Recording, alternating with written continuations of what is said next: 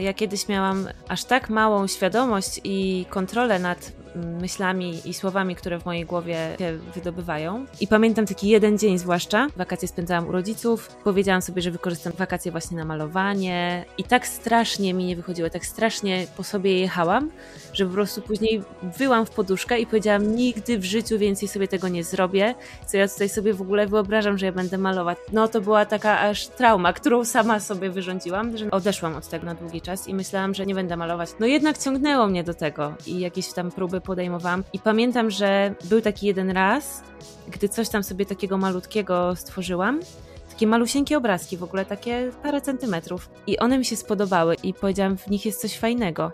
I ja to stworzyłam i miałam takie przeświadczenie w sobie wtedy, że mogę stworzyć coś pięknego jestem w stanie to zrobić. To było chyba dla mnie wystarczające, żeby jednak próbować dalej.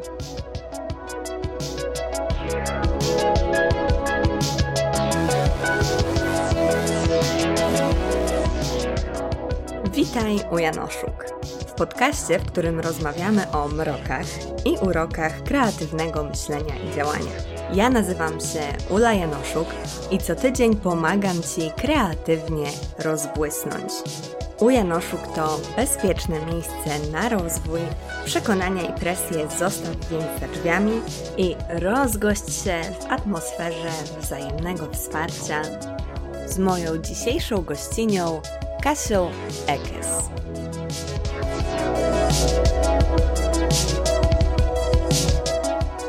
Dziś w mojej kreatywnej kuchni goszczę Kasię Ekes. Cześć Kasiu. Cześć Ula. Bardzo miło gościć mi Cię w swojej kreatywnej kuchni. E, dla tych, którzy nas słuchają po raz pierwszy, dam znać, albo być może zapomniały, zapomnieli o tym, bo chwila przerwy w odcinkach rozmownych była. Przypomnę, że mm, ta rozmowa będzie składała się z dwóch części. W pierwszej części będę zadawała te same pytania, które zawsze zadaję moim e, rozmówczyniom, po to, żeby być może pokazać jakieś podobieństwa i różnice a w drugiej części porozmawiamy na temat zaproponowany przez odwiedzającą mnie osobę, w tym przypadku e, Kasię. Kasia zaproponowała super temat, który bardzo mocno we mnie siedzi od roku, czyli temat przekonań, przekonań dotyczących kreatywności, działania, biznesu wśród artystów. To jest mega temat i myślę, że dużo będziemy w stanie sobie o nim porozmawiać, ale zanim do niego przejdziemy, chciałabym Ci, Kasiu, zadać pierwsze pytanie. Kim jesteś? Bardzo Ci dziękuję za to wspaniałe pierwsze pytanie, Ula. E, no to tak zaczynając od ogółu, jestem człowiekiem, kobietą, artystką e, i właścicielką twórczego biznesu, chociaż już tak wcześniej trochę porozmawiałyśmy i rzeczywiście to, jak ktoś się przedstawia, pewnie mógłby jakiś psycholog z tego powyciągać jakieś wnioski, że na przykład jakby mówię przede wszystkim o moich, o tym, co robię, a nie o tym, kim jestem, bo jestem też na przykład żoną, córką, przyjaciółką, no, ale tak zawodowo jestem artystką i właścicielką twórczego biznesu. No, ale właśnie myślę, że e, bycie artystką to jest taka też e, tak. dosyć stabilna kategoria, chociaż wiadomo, że to, kim jesteśmy, też się zmienia przez całe nasze życie, ale tak, zdecydowanie e, często określamy się przez to, co robimy. Powiedzmy sobie szczerze, no to jest podcast o kreatywności, więc tutaj wiemy, że skupiamy się na tych rzeczach, które są z kreatywnością, z twórczością związane, ale oczywiście, że na nas, na naszą osobę składają się też inne elementy, nie tylko ta kreatywna strona, co też bardzo często jest rzeczą super do uwzględniania w naszym twórczym procesie. E, a powiedz, Kasia, od kiedy działasz kreatywnie i kiedy zdałaś sobie z tego sprawę? Myślę, że działam kreatywnie od zawsze, odkąd, się, odkąd przyszłam na ten świat. Mm -hmm. nie byłam dzieckiem, które e, od początku w ogóle ten jakiś taki ta, ta, talent plastyczny, czy nawet ciągoty plastyczne nie były we mnie rozpoznane od samego początku, ale zawsze na pewno byłam bardzo twórczym i, i kreatywnym dzieckiem. Jak byłam taką młodą nastolatką pod koniec podstawówki, na początku gimnazjum, to myślałam, że będę poetką w ogóle mm -hmm. i bardzo mhm. chciałam pisać wiersze i pisałam wiersze. E, I ogóle lubiłam bardzo pisać i, i na pewno wiedziałam, że chcę mieć twórcze życie i że chcę jakby mieć taki zawód y, i takie życie, w którym będę coś tworzyć. To mnie zawsze bardzo kręciło. Tworzyłam zawsze bardzo różne rzeczy. Szyłam ciuszki dla moich lalek. Mm. Uwielbiałam jakieś lepić rzeczy z masy solnej i tak dalej. A dopiero tak naprawdę później gdzieś tak na początku liceum odkryłam y, pasję do, do plastycznych rzeczy i do malowania. E, no i już tak póki co przynajmniej w tym jestem, ale ostatnio w ogóle do mnie dochodzi, że może nie zawsze będę, może to nie będzie moja droga przez całe życie, mm -hmm. bo na przykład teraz strasznie się zajarałam robieniem reelsów na Instagramie mm -hmm. i mhm. dzisiaj miałam coś takiego, co jest w ogóle do mnie totalnie niepodobne, że miałam w planach pojechać do pracowni i malować i czułam się tak, jakby to był taki mój obowiązek, a tak naprawdę chciałam zostać w domu i zrobić kolejnego reelsa. Kurczę, I sobie pomyślałam super. dokładnie, co by było, co by to było. W ogóle pierwszy raz od bardzo wielu lat pomyślałam sobie w ten sposób, że może coś w ogóle kiedyś wyprze to malowanie, ale póki co jeszcze maluję. Ale to jest, y, to jest bardzo ciekawe, bo mm, tak jak mówisz, miałaś też różne epizody w swoim mhm. życiu, e, różnego tworzenia i różnego mhm. wyrażania tej swojej wrażliwości, i być może tak jest. E, prawdopodobnie nie jest tak w przypadku każdej osoby, ale na pewno są osoby, które dzielą z Tobą to doświadczenie, że są być może momenty w naszym życiu, kiedy konkretna forma sztuki, konkretna forma działania bardziej nam odpowiada e, mhm. i lepiej wyraża to, co chcemy przekazać i to, jak chcemy funkcjonować e, w świecie. I to nie musi być stałe. Ja bardzo się cieszę w ogóle, że o tym powiedziałaś, bo jest jakieś takie przeświadczenie ogólnie w naszym społeczeństwie, a o przekonaniach i przeświadczeniach będziemy mhm. sobie jeszcze oczywiście gadać, ale że mm, jednak. E, kiedy zdecydujemy się na jakąś ścieżkę, to mamy w niej pozostać i e, mhm. mamy się w niej specjalizować, i ona tak. ma być tym naszym mm, głównym miejscem działania, głównym miejscem zarobku. A jest wiele osób, które, mm, artystów, artystek, różnych e, osób, które pod koniec swojego życia tak naprawdę jeszcze zmieniły swoją ścieżkę i mhm. dopiero wtedy zaczęły tworzyć w zupełnie nowej kategorii, więc to jest super, więc myślę, że jeżeli zdecydowałabyś się być reżyserką na przykład, e, albo... Reżyserką Reelsów. Reżyserką Reelsów, to myślę, że super i, i wiesz, i trzymam kciuki i fantastyczne jest to, że właśnie możemy tą kreatywność wyrażać na różne sposoby, nie tylko mhm. pomiędzy osobami, ale też e, wewnątrz nas e, jako twórców, twórczyń. Tak, tym bardziej, że myślę, że jakoś tak życie nam się wydłuża w ogóle, że, że jesteśmy w jakimś takim momencie, że to zaczyna wyglądać zupełnie inaczej. Kiedyś było tak, że człowiek tam w pewnym momencie zaczynał pracować, w międzyczasie miał dzieci, kobiety szły na urlopy macierzyńskie, później wracały, miały tam jeszcze jakieś 10-15 lat pracy i emerytura i koniec, nie? A teraz tak. to w ogóle, ja sobie myślę o tym, jak się dba o swoje zdrowie i nie ma jakichś nieprzyjemnych, losowych wypadków i, i dba się o siebie i ma się dużo energii przez całe życie, no to można, kurde, nie wiem, pracować do osiemdziesiątki, do dziewięćdziesiątki, robić to, co się kocha. Przecież to jest tyle lat pracy, takiej aktywności twórczej i zawodowej, że można naprawdę mieć różne etapy i różne sobie ścieżki wybierać przez ten cały czas. Tak, zdecydowanie. No i też taka, takie myślenie właśnie o kategorii emerytury jako takim miejscu, kiedy wreszcie sobie odpocznę od tej strasznej pracy, którą którą mam no. przez całe moje życie, też myślę, że się zmienia, bo e, bardzo mocno eksplorujemy to w ogóle, co nas interesuje, w jakie strony zawodowe chcemy iść. Mm, nie jestem pewna, gdzie to przeczytałam, ale mm, są też jakieś przewidywania naukowców, mhm. powiedzmy, dotyczące mhm. tego, jak będą wyglądały ścieżki zawodowe osób na przykład z pokolenia Z, mhm. że będą się, to będzie wiele różnych ścieżek, które będą się zmieniać co kilka lat, więc to też jest coś super i uważam, że e, jak najbardziej, kiedy kiedy też właśnie robimy to, co lubimy, to ta praca niekoniecznie jest obciążeniem, z którego chcemy zrezygnować, żeby zacząć żyć, a jest też takim elementem, który tworzy tą naszą codzienność i bez którego sobie po prostu naszego życia też nie wyobrażamy.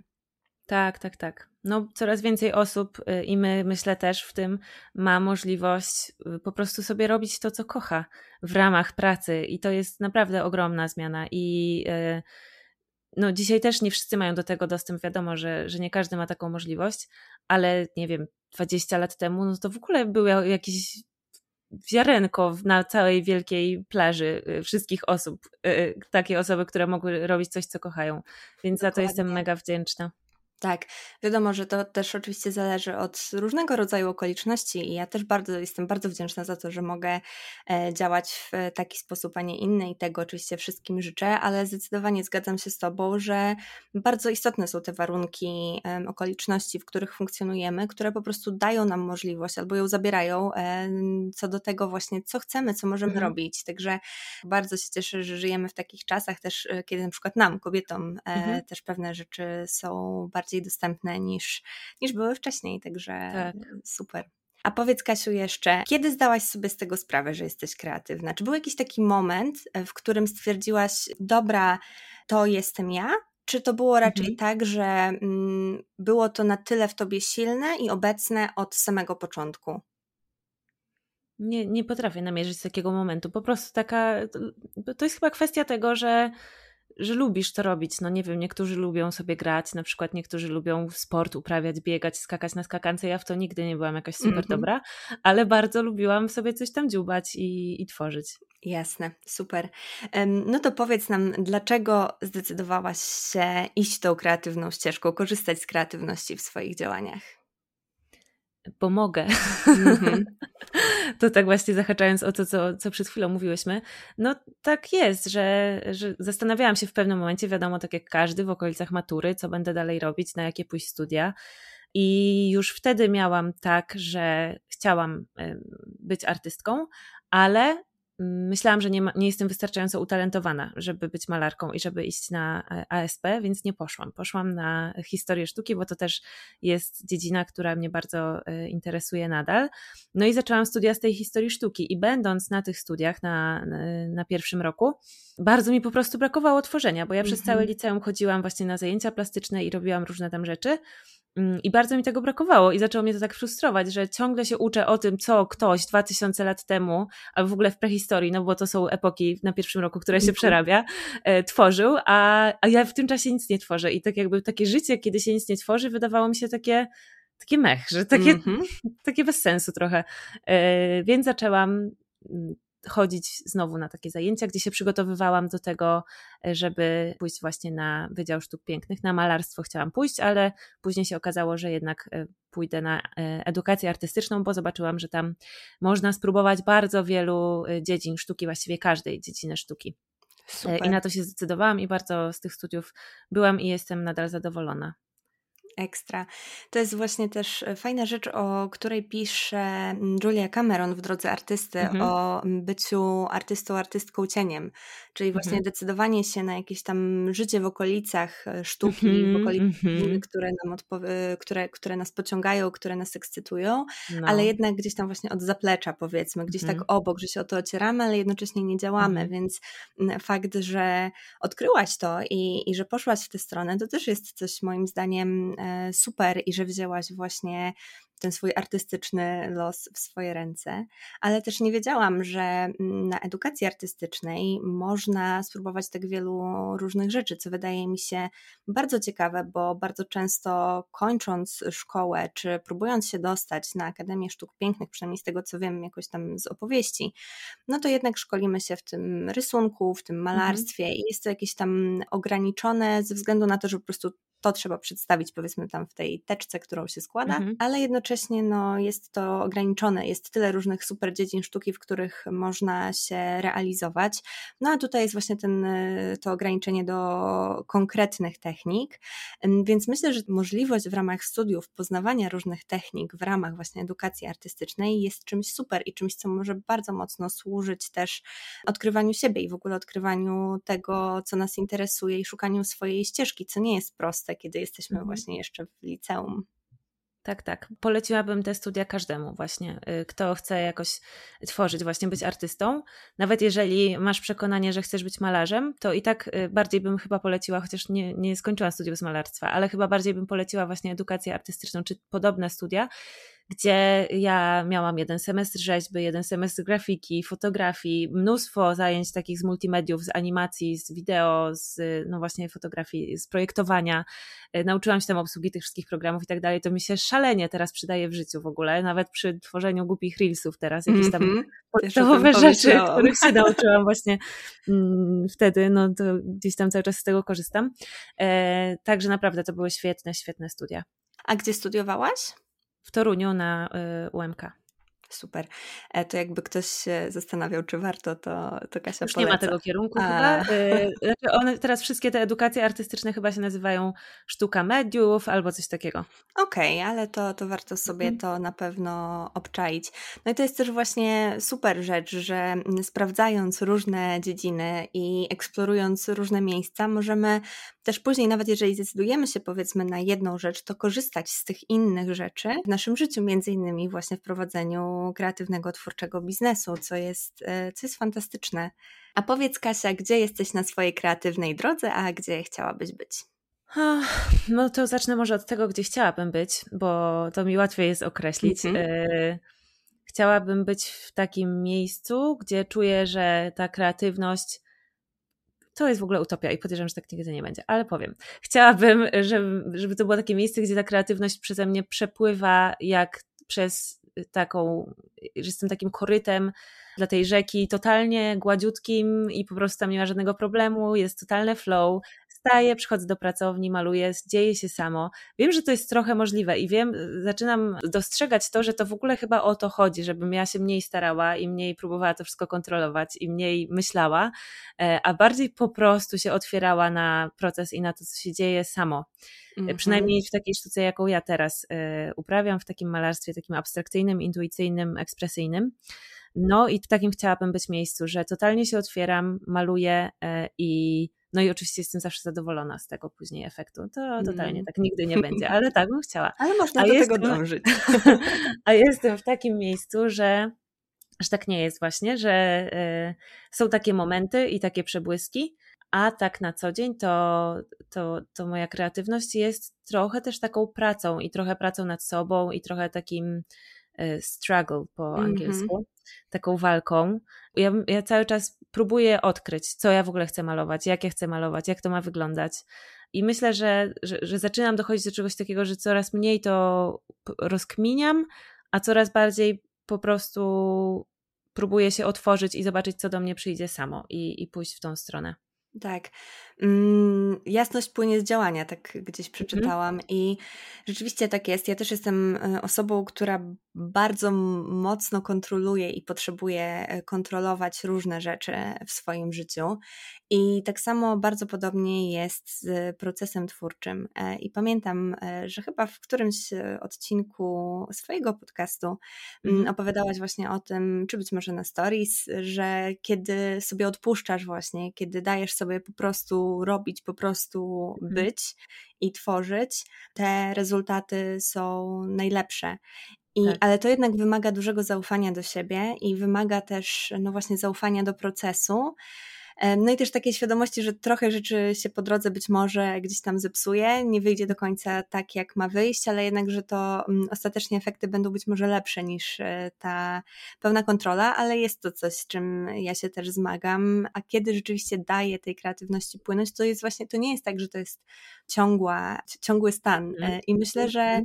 raczej jest trudno y, go utrzymać. Na pewno można rozwinąć się jako osoba tak bardzo, że się łagodzi właśnie te wszelkie różne miejsca tarcia podczas tego procesu kreatywnego, no ale też czasem z tych miejsc właśnie tarcia jakichś takich dziwnych miejsc gdzie jesteśmy wybijane być może właśnie z tego kreatywnego rytmu, wychodzą też piękne rzeczy, więc e, to jest super stan, kiedy można właśnie bez bez też lęków, bo w moim przypadku to bardzo często jest związane z różnego rodzaju lękami, e, to, że ta kreatywność e, nie płynie, mhm. E, ale kiedy się je pokona, kiedy się właśnie ma tę świadomość tego, jak działamy, to bardzo często no, jesteśmy w stanie jakoś przynajmniej zbliżyć się do tego pięknego stanu płynięcia. Mhm.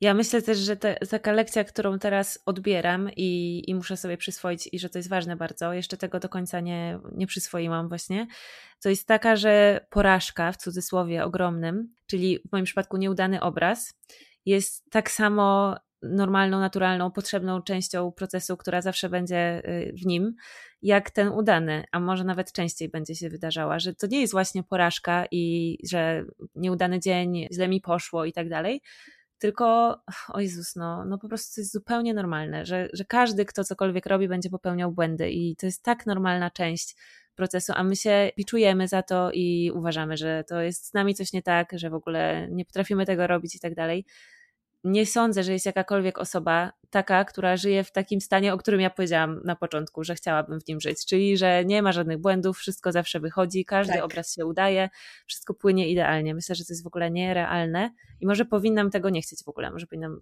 jakoś zacząć myśleć w inną stronę, w sensie no zaakceptować to, że, mm, że ten nieudany obraz jest tak samo potrzebny żeby ten udany mógł też zaistnieć. Tak, to jest właśnie, to, to jest doskonałe to, co powiedziałaś. I to jest też to, czego ja się uczę, I, I takie przekonanie właśnie dotyczy, bo bardzo często oceniamy po prostu naszą mhm. pracę poprzez efekty, e, tak. udane czy nieudane. Jesteśmy mhm. nauczone, nauczeni tego, żeby oceniać efekt i to jest związane z wieloma czynnikami, myślę, między innymi chociażby tym, jak jesteśmy oceniane na studiach w szkole.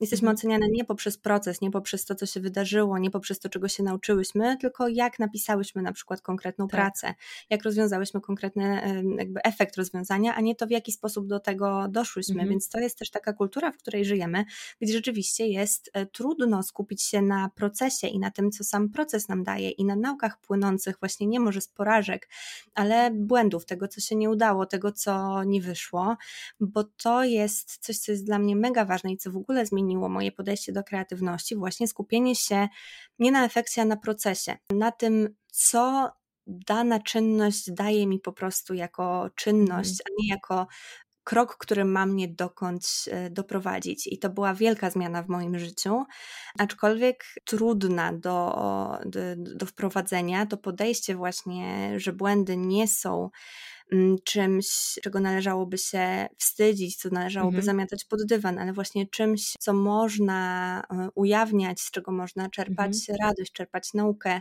Mm, jest to czymś dla mnie niesamowitym, naprawdę. I tutaj też bardzo fajnie mówi o tym e, Brené Brown. E, między mhm. innymi pisze o tym też w swoich książkach, ale ja bardzo polecam Netflixową produkcję jej wystąpienia A Call to Courage, nie pamiętam jak to jest mhm. po polsku, ale jest to właśnie wystąpienie, gdzie ona też mówi o tym właśnie w jaki sposób te porażki, ujawnianie ich i czerpanie z nich radości może być bardzo wzmacniające nie tylko dla nas, ale też dla w ogóle świata, w którym żyjemy, więc myślę, że e, tak, bardzo się cieszę właśnie, że, e, że, że o tym powiedziałaś i teraz mhm. mam e, też taki problem właśnie z tym, żeby po dosyć długim czasie przerwy wrócić chociażby do pisania, nie? Mhm. I mam tak, że bardzo dużo jest we mnie lęków dotyczących dotyczących tego właśnie, mm, jakby, czy to, co pisałam, będzie miało jeszcze sens, jak ja będę się z tym czuła, czy nie będę musiała na przykład zaczynać od początku. Mhm. I bardzo się boję właśnie tego, że wracając, nie dam sobie z tym rady, ale wiem, że jeżeli nie wrócę, to się też nie przekonam i, i też bardzo mocno nad tym pracuję, ale właśnie nawet jeżeli e, okaże się, że to, co pisałam, nie jest e, czymś, co mnie zadowala, to to, ile się nauczyłam w trakcie e, tworzenia tej rzeczy, to, to jest moje, nie? I mhm. tego nikt nie jest w stanie mi odebrać i gdybym tego nie przeszła, to nie, mm, nie byłabym w tym miejscu, w którym będę tworząc kolejne rzeczy.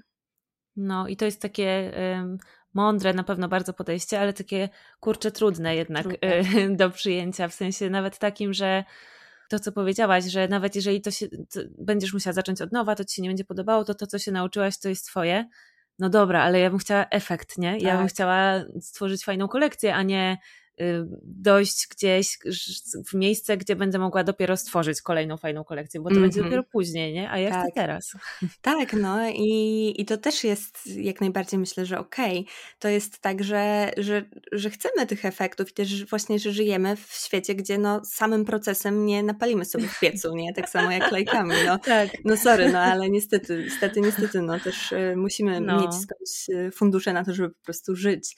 I to jest trudne właśnie, zachowywać w ogóle ogóle ten balans pomiędzy i też nie, nie tłamsić się w ogóle tym, że, że, że to nie jest do końca idealne, nie? To też myślę, że mhm. jest e, trudna praca. Ja nie miałam okazji jej jeszcze wykonać, ale takie akceptowanie tych swoich um, nieidealnych wytworów jest czymś, nad czym też właśnie bardzo pracuję. Ale jak już tak. jesteśmy przy procesie, Kasia, no to no. powiedz, no. w jaki sposób wygląda Twój kreatywny proces? Bardzo prosto mi się wydaje. Yy, znaczy, przychodzi mi do głowy to, jak on się zaczyna, mm-hmm. bo ja próbowałam sobie czasami jakieś różne rytuały wypracować, takie na, żeby mi się fajnie malowało, mm-hmm. właśnie. No ale tak naprawdę na co dzień, no to po prostu przychodzę do pracowni, przebieram się, zakładam fartuch i zaczynam malować. Mm-hmm. I zaczynam malować, no i tyle. I maluję, maluję, maluję. I super. E, ale to jest, e, kurczę, no to, to, to, to się wydaje takie proste, ale samo stanięcie w tej pracowni to naprawdę wymaga też takiego samozaparcia, nie? I takiego też, takiej świadomości właśnie, że no oto tutaj jestem, żeby tworzyć, a nie mhm. czekanie na to, że coś, że wena trafi cię jak grom e, z jasnego nieba mhm. i że wtedy na przykład w środku nocy będziesz jechać do pracowni, żeby malować. Tak, to ja akurat tego w ogóle nie mam. Y, cieszę się z tego bardzo. I jakoś za bardzo nigdy nie miałam. Jakoś od początku dotarło do mnie to, że że to tak nie wygląda. Posłuchałam się chyba Picassa, który mm -hmm. właśnie powiedział, że wena istnieje, ale musi zastać cię przy pracy. No i to tak naprawdę jest. Y, mi się nie, rzadko zdarzają takie jakieś nagłe strzały inspiracji. Może właśnie dlatego, że po prostu mm, regularnie na co dzień jeżdżę, żeby malować i, i jestem wymalowana. Mm, I to jest super. I to jest super. Ja też miałam tak, co bardzo sobie chwaliłam, kiedy regularnie e, co rano. Siadałam mhm. do pisania i mhm. Mm, jest jakiś taki stan, w który się wchodzi, kiedy ma już się w sobie tą regularność, tak, tak. Że, że przestaje cię obchodzić w ogóle to, mhm. czy ma do ciebie przychodzić jakakolwiek wena, bo wiesz jakby, że ten proces będzie wyglądał różnie, będzie raz ci się pracowało lepiej, raz gorzej, ale mhm. to też w jakim stanie przychodzisz przed płótno, przed kartkę, na czymkolwiek pracujemy, to nie zawsze musi później wyglądać w taki sam sposób, że czasami przychodzimy zmęczone i sfrustrowane, a na mhm. przykład okazuje się, że to jest ten dzień, kiedy wychodzi nam super, więc mhm. warto też te swoje trudności pokonywać i, i siadać do tej pracy, mm, mimo wszystko pracy, chociaż kreatywnej, żeby w ogóle móc sprawdzić, czy, czy nam wyjdzie i, i próbować, no i właśnie też się rozwijać w międzyczasie, nieważne czy wyjdzie, czy nie. Tak, tak, tak. U mnie to w ogóle też jest tak, że jak mam taki czas dużego właśnie skupienia na malowaniu i regularnego malowania, kiedy codziennie maluję, to wtedy zaczynają dziać się naprawdę super rzeczy. Wtedy zaczynają mi wychodzić naprawdę super rzeczy. E, mm, to jest myślę tak jak z treningiem. Jak biegasz codziennie, no to e, stajesz się w tym coraz lepsza i ten bieg ci idzie coraz łatwiej mm-hmm. za każdym razem. Tak. Pewnie właśnie nie dokładnie, bo czasami, no wiadomo, nie, to nie jest takie aż linearne. Tak, to nie jest ale, taki konstans, ale. Tak, jednak... ale jakby spojrzeć z dystansu, to jest y, pro, progres, jest taki trend, że jest coraz lepiej. Tak, tak, tak. Ja e, właśnie też e, uważam, że to jest taka trochę roz, rozwinięta, Dokładnie. rozciągnięta sprężyna, tak. że to jest po, ciągłe tak. powtarzanie tak. tych samych czynności, e, które mają Cię doprowadzić do tego efektu, ale jednocześnie jest to ciągłe posuwanie się naprzód i gdzieś tam powiedzmy ten progres do góry. Także mhm. tak, zgadzam się z tym i najwięcej uczymy się tak naprawdę też praktykując i po prostu robiąc tak. rzeczy, a niekoniecznie o nich czytając, czy o nich się mhm. ucząc. Wiadomo, że to jest super i to świetnie wspiera e, mhm. nasz rozwój, ale jednak ucząc się i sprawdzając, jak w praktyce, czy to właśnie rzeczy artystyczne, czy to rzeczy bardziej biznesowe działają w naszym przypadku, dopiero wtedy jesteśmy w stanie ocenić, czy to jest coś dla nas i czy to nas karmi, czy to nas wspomaga, czy nie. Więc mhm. praktyka jednak jest, myślę, że podstawą. Tak, Inaczej się nie rozwijamy. Dokładnie. Niż przez działanie. Dokładnie. Mm, a powiedz, Kasiu, jakie środki, idee, narzędzia pomagają Ci realizować Twoje kreatywne cele? To, co mi przyszło do głowy, co mnie wspomaga, to, to moja wizja y, tego, jakie obrazy chciałabym malować. Mhm. I myślę, że przez to, że mam tą wizję, jakie chciałabym malować, że to jest też wizja tego, jakie obrazy mogę malować. Tak, mam taką śmiałą -hmm. wiarę w sobie, że skoro -hmm. jestem w stanie te obrazy sobie wymarzyć, to znaczy, że jestem w stanie je też namalować. Nigdy mi się jeszcze nie zdarzyło namalować dokładnie takiego obrazu, jaki bym chciała i dokładnie takiego z tej mojej wizji. I nie wiem, czy się zdarzy, bo ta wizja też się oczywiście w czasie rozwija i zmienia, -hmm. więc to jest trochę takie gonienie króliczka, ale ono mnie motywuje właśnie do tego, żeby, żeby cały czas próbować i, um, i stawać przed tą sztalugą czy przed ścianą, bo najczęściej to jednak maluję mhm. na ścianie, e, przed przysłowiową sztalugą i, i mhm. malować kolejne obrazy. I mimo, że przeważnie tak na tu i teraz, to albo tak na wczoraj, patrząc na obrazy, które wczoraj namalowałam, nie jestem z nich do końca zadowolona, to jak patrzę sobie właśnie wstecz tak z zoomu, zooma, oddalając się, to widzę, że rzeczywiście z roku na rok e, one są coraz lepsze. Mhm. No i to mnie bardzo motywuje. A widzisz te obrazy oczami swojej wyobraźni tak um, dokładnie? Nie, właśnie, to kurde, nie. nowe takie y, odczucia. Może bardziej. jakbym je widziała dokładnie, to bym mogła je odtworzyć, ale właśnie nie widzę ich dokładnie. Bardziej czuję to, co bym czuła, gdybym na nie patrzyła, tak mi się wydaje. I widzę jakieś takie mm-hmm. przebłyski, jakieś takie detale, zbliżenia, fragmenty, elementy, cechy, ale nie, widzę, nie mam tak, że mam konkretny obraz dokładnie wyświetlony w głowie yy, i mogę go odtworzyć później. To też chyba nie byłaby super zabawa, gdybyś była w stanie to tak łatwo zrobić. E, tak, no bo właśnie też sztuka abstrakcyjna jest bardzo taka emocjonalna, mhm. wrażeniowa i taka, że ciężko chyba by było, mm, tak jak powiedzmy w malarstwie realistycznym, wybrać mhm. sobie obiekt, który się namaluje i, i go namalować. Wiadomo, że tam na pewno też wchodzą kwestie tego, czy się jest w stanie to zrobić, czy ma się takie umiejętności i, i też rozwijanie mhm. tych umiejętności, aczkolwiek właśnie na pewno jest tutaj ten element tego, że ciężko pewnie jest ocenić też takimi obiektywnymi, miarodajnymi wyznacznikami, czy to jest już e, dokładnie to, tak jak mówisz, to tutaj bardzo dużo chyba właśnie grają emocje. Totalnie, tak, bo bardzo trudno jest y, ocenić tak obiektywnie.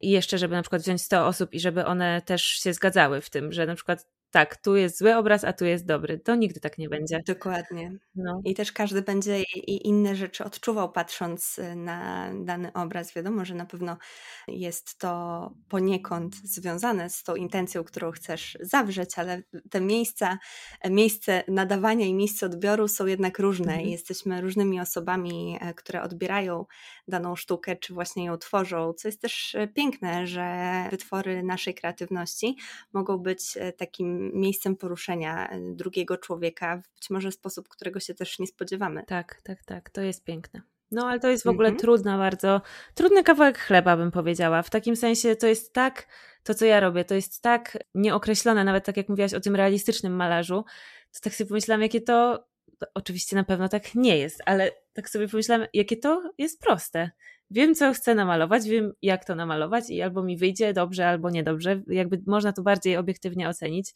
No, to jest takie konkretne, bardziej uchwytne, a to, co ja robię i to, jak ja maluję, no i myślę, że więcej teraz jest, jest taki trend yy, i panuje, że no jest mnóstwo um, artystów abstrakcyjnych właśnie i takich, mm -hmm. um, którzy po prostu malują emocjami i totalnie intuicyjnie. E, to jest strasznie dziwne zajęcie, tak naprawdę. Piękne, ale strasznie dziwne. Też nie jesteś do końca w stanie mieć takich konkretnych wyznaczników dotyczących tego, gdzie na, tej, na tym spektrum całego procesu się znajdujesz, tak. bo e, właśnie nie wiesz, na ile jesteś w stanie na przykład odwzorować rzeczywistość, zwłaszcza, że rzeczywistość na przykład emocji hmm. jest tak trudno uchwytna, nie? Więc e, no, to brzmi jak coś, co może też doprowadzać do różnego rodzaju frustracji. Szału. Szału twórczego. Mhm. A powiedz, Kasiu, czy jeszcze są jakieś rzeczy, które pomagają Ci realizować te Twoje kreatywne cele, które sobie zakładasz, oprócz właśnie wizji, która Cię napędza do działania? Na pewno pomaga mi moja pracownia, to, że mam takie miejsce, e, przestrzeń, do której mogę iść e, i malować. To było moje ogromne marzenie zawsze. I bardzo stopniowo i sobie tak krok po kroku je spełniałam. Najpierw miałam moją pracownią, najpierw była e, jedna ściana w naszym dużym pokoju, w naszym salonie, e, którą mój mąż łaskawie e, powiedział, że nie robi mu, że tam jest taki bałagan w ogóle, więc mogłam sobie tam malować. Później zaczęło mi już trochę brakować miejsca i też założyłam firmę związaną właśnie z moimi obrazami i, i tak jakoś na poważnie już to wszystko chciałam zacząć robić. I moi rodzice wtedy mi zaproponowali, żebym mogła sobie zrobić pracownię u nich w mieszkaniu, w moim starym pokoju i zrobiłam to. Mhm. I to było super już, bo to było już takie miejsce, gdzie mogłam przyjść, ich przeważnie nie było w domu. Ja sobie miałam cały ten dom dla siebie i ten swój pokój, tą swoją pracownię. To było takie malutkie, że ja nie wiem, jak ja się tam mieściłam, ale dla mnie wtedy to była moja pracownia i to było niesamowite. E, no i znowu tam po pewnym czasie przestałam się mieścić e, i znalazłam e, inną opcję, trochę większą, trochę fajniejszą i trochę bliżej w Gdańsku. Tam byłam przez kolejne kilka miesięcy i później znowu przestałam się tam mieścić. Trochę też zarobiłam pieniędzy, mogłam sobie pozwolić na wynajęcie większej i takiej z prawdziwego zdarzenia pracowni.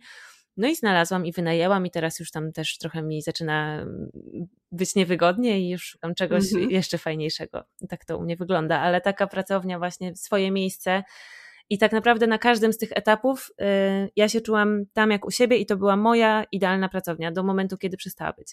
Y, ale mm -hmm. nieważne, że to jest ściana jedna w gdzieś w pokoju czy kąt, czy to jest tak jak moja teraz 60-metrowa y, ogromna pracownia. Ważne, żeby mieć jakieś takie swoje miejsce, gdzie wiesz, że zawsze tam na ciebie czekają te twoje płótna, farby i możesz przyjść i popracować. Super. A teraz chciałabym Cię zapytać o to, co jest dla Ciebie najgorszym, a co najlepszym aspektem kreatywności? Mhm. Dużo jest tych fajnych aspektów kreatywności. Na przykład bardzo lubię ten aspekt, że powstaje coś fajnego, że mhm. y, stworzyłam coś. Tego nie było, ja trochę coś tam pomalowałam i to jest. Jest jakby fizyczny mhm. no, przedmiot, można powiedzieć, który można powiesić na ścianę, patrzeć na niego, ktoś może go kupić i mieć u siebie w domu i też patrzeć na niego. Y, przedmiot, który oddziałuje na ludzi i nawet staje się ważny dla kogoś. I on by nie istniał, gdybym ja go nie stworzyła. I on tylko i wyłącznie ja go mogłam stworzyć, i on powstał tylko i wyłącznie z mojej głowy, i z mojego serca, i z mojego działania. I mm -hmm. to mhm. bardzo, bardzo, bardzo lubię takie właśnie patrzenie. Nie było obrazu, jest obraz. Bardzo lubię też samo uczucie malowania albo nawet jakichś wszystkich innych kreatywnych działań, kiedy właśnie coś tworzę i jestem w takim flow i trochę świat przestaje dla mnie istnieć i w ogóle mieć jakiekolwiek znaczenie, bo w tym momencie jest dla mnie, jestem w tym, co tworzę i, i całkowicie jestem poświęcona temu, żeby to było fajne, y, żeby to stworzyć dobrze. I to mm -hmm. jest mhm. takie cudowne uczucie też. A najtrudniejsze jest to. Um, najtrudniejsze jest po pierwsze cały proces, który trzeba przejść, żeby się stać dobrym w czymś. I ja oczywiście cały czas mm -hmm. jestem w tym procesie, i to czasami jest taka mordęga, że na przykład przez trzy miesiące jesteś z siebie niezadowolona i ci nie wychodzi, i uważasz, że tworzysz po prostu beznadziejne rzeczy. Mm, I po iluś tam właśnie jakimś czasie strasznie ciężkiej pracy, dopiero coś tam zaczyna się dziać dobrego. I taka świadomość moja też, jak jeszcze daleko mi jest do tego, żeby tworzyć dobre obrazy. Kolekcjonerzy, nie słuchajcie. E, no, to to jest najtrudniejsze i trudne jest oczywiście też to, kiedy nie wychodzi i kiedy jestem niezadowolona z efektów e, i wewnętrzny krytyk y, sobie używa wtedy e, ostro. Tak. I to jest bardzo trudne. Mhm. Ja się zgodzę z Tobą, że to jest w ogóle dla mnie jeden z najpiękniejszych aspektów kreatywności i mojej, i innych mhm. osób, i w ogóle nas jako gatunku mhm. ludzkiego, że jesteśmy w stanie stworzyć coś samodzielnie, e, może nie z niczego, mhm. ale bo, bo uważam, że w tym uczestniczy wiele rzeczy, ale właśnie tak jak mówisz, że czegoś nie było, a coś jest. I to jest, to jest coś, co mnie na maksa w ogóle wzrusza I, i, I to sprawia, że zawsze mam e, gęsią skórkę, kiedy o tym myślę. Jak niesamowite rzeczy człowiek jest w stanie zrobić siłą właśnie własnego umysłu, mhm. serca, swoich rąk to jest coś fantastycznego, także bardzo utożsamiam się też z tą Twoją odpowiedzią. No i też oczywiście z tym, że, mm, że to, nie to, to, co nie wychodzi, jest trudne i kwestia w ogóle pracy z wewnętrznym krytykiem i oddzielania tego, że coś nam nie wychodzi od tego, kim jesteśmy, to jest coś, co jest bardzo dużym wyzwaniem i taką pracą, która też w moim przypadku wymagała bardzo dużo czasu, ale oczywiście nadal to jest taki, nadal to jest proces i myślę, że proces, który nigdy się nie skończy właśnie. To ta praca ze sobą mhm. nad tym, żeby nie ulegać tym negatywnym myślom, mhm. które się pojawiają, kiedy właśnie coś nie wychodzi. To jest tak ważne. Ja kiedyś miałam aż tak małą świadomość i kontrolę nad mm, myślami i słowami, które w mojej głowie y, się wydobywają, że aż doprowadziło mnie to do tego, że powiedziałam, nie będę malować i naprawdę odrzuciłam malowanie na, no nie wiem na ile, na myślę rok, na długi czas jakiś. Um, bo próbowałam, wiedziałam, że mnie do tego ciągnie, wiedziałam, że coś w tym dla mnie jest. Czułam takie coś właśnie, że mnie to przyciąga jakoś i próbowałam i kompletnie mi nie wychodziło. Nie wiedziałam, co chcę zrobić, nie miałam w ogóle wtedy narzędzi, żeby, żeby, żeby zrobić to tak, jak bym chciała i byłam strasznie niezadowolona i tak sobie dawałam popalić, że potrafiłam się naprawdę strasznie rozpłakać po malowaniu. To było jakoś tam na wczesnych studiach. Mm -hmm. I pamiętam taki jeden dzień zwłaszcza. Ja sobie wtedy miałam wakacje i e, wakacje spędzałam u rodziców i powiedziałam sobie, że wykorzystam te wakacje właśnie na malowanie. Miałam dużo tam przygotowanych podobrazi i farby i tak dalej. I tak strasznie mi nie wychodziło, tak strasznie po sobie jechałam, że po prostu później wyłam w poduszkę i powiedziałam: Nigdy w życiu więcej sobie tego nie zrobię. Nie będę się tak sama przed sobą upokarzać, co ja tutaj sobie w ogóle wyobrażam, że ja będę malować. To jest tak okropne i czułam taki wstyd, że mi tak strasznie nie wychodzi że naprawdę no to była taka aż trauma, którą sama sobie wyrządziłam, że naprawdę autentycznie odeszłam od tego na, na długi czas i myślałam, że nie będę robić, nie będę malować na pewno. Myślałam sobie wtedy, że będę gdzieś właśnie takim artystą cieniem, że będę na przykład tak. może scenografię projektować albo właśnie jakąś projektantką graficzną. Będę robić coś twórczego, ale nie będę malować, bo, bo nie mam jakby, no nie. Ale to też pokazuje, jak to było dla ciebie ważne, mm. że, że, że, że, że było to w stanie tak, tak wpłynąć na Twoje życie. A powiedz, bo jestem bardzo ciekawa, co sprawiło, że wróciłaś po tym trudnym właśnie roku, kiedy zdecydowałaś się, że nie będziesz malować? Co Cię zainspirowało do tego powrotu? Nie pamiętam, wiesz? Nie pamiętam. To musiało być jakoś tak, nie jeden taki strzał, że o, dobra, wierzę w siebie, wracam, tylko, wiadomo. tylko takie jakieś no jednak ciągnęło mnie do tego. Jednak gdzieś tam chciałam to robić po prostu widocznie i, i, i jakieś tam próby podejmowałam. I pamiętam, że był taki jeden raz, gdy coś tam sobie takiego malutkiego stworzyłam, takie malusieńkie obrazki w ogóle, takie parę centymetrów. Mhm. I one mi się spodobały. I ja wtedy tak spojrzałam na nie i one mi się naprawdę podobały. I powiedziałam, w nich jest coś fajnego. I ja to stworzyłam i miałam takie, to nie były nawet słowa, tylko takie przeświadczenie w sobie wtedy, że mogę stworzyć fajne rzeczy. Mogę stworzyć coś pięknego. Jestem w stanie to zrobić. I to było chyba dla mnie wystarczające, żeby jednak próbować dalej. Super. Tak pytam, bo ja miałam bardzo podobne doświadczenie mm, też na początku studiów. Ja przez całe w ogóle, od, od gimnazjum jakoś, chciałam zostać pisarką, mm. nie? E, I, I to było dla mnie coś takiego, co bardzo mnie ciągnęło i miałam taką świetną nauczycielkę właśnie w gimnazjum. Ja zmieniłam gimnazjum po pierwszym roku, bo wcześniej byłam w gimnazjum muzycznym, no ale tam stwierdziłam, że nie chcę zostać muzyczką, więc um, trzeba zmienić szkołę. No i zmieniłam szkołę i tam była świetna polonistka, która może dlatego uważam, że świetna, że dobrze oceniała moje mhm. prace, ale bardzo też właśnie zaczęła mm, doceniać e, moje wypracowania. No i ja wtedy tak sobie pomyślałam, kurczę, no zawsze ta kreatywność i, i ta wrażliwość była w moim życiu ważna, uwielbiałam zawsze czytać. No dobra, będę próbować. No i wtedy rzeczywiście bardzo dużo pisałam.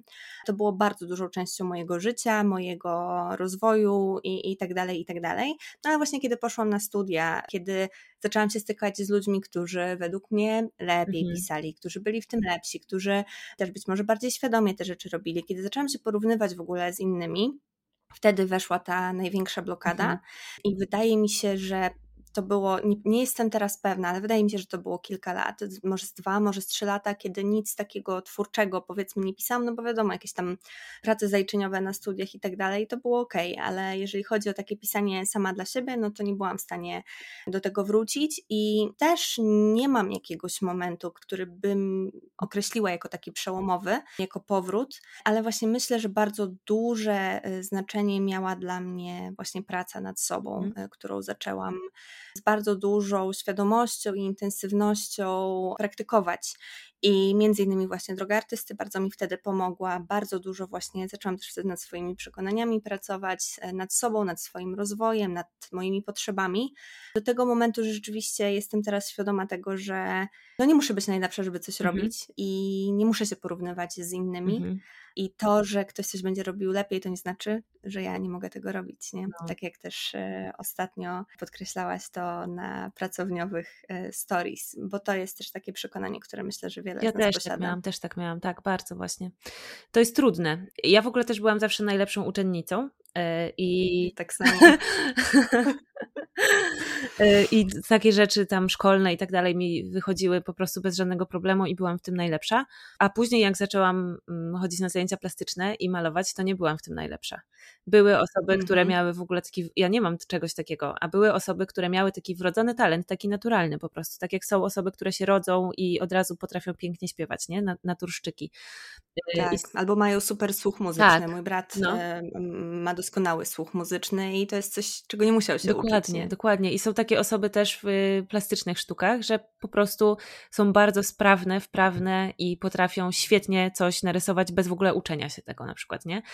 I przychodzi e, osoba taka jak ja, bardzo wrażliwa, bardzo niepewna siebie, bardzo szukająca siebie i chcąca siebie odnaleźć no i myśli sobie, że no to może będę artystką i może się odnajdę w tym malowaniu i będę mogła siebie tak wyrażać i tak, wiesz, tak w końcu wyrazić siebie, bo to też w ogóle zauważam, tak. że, że często osoby takie skryte albo nieśmiałe zostają artystkami I jakąś taką mam prywatną teorię, że to jest tak, że osoby, które nie są właśnie takie ekspresyjne w życiu, że mają mhm. problem z tym, żeby wyrazić siebie przed ludźmi, tak po prostu żyjąc, to chcą wyrażać siebie w jakieś inne sposoby, na przykład malując, pisząc, grając na czymś i tak dalej. No i jest w tym coś, tak, no. tak myślę.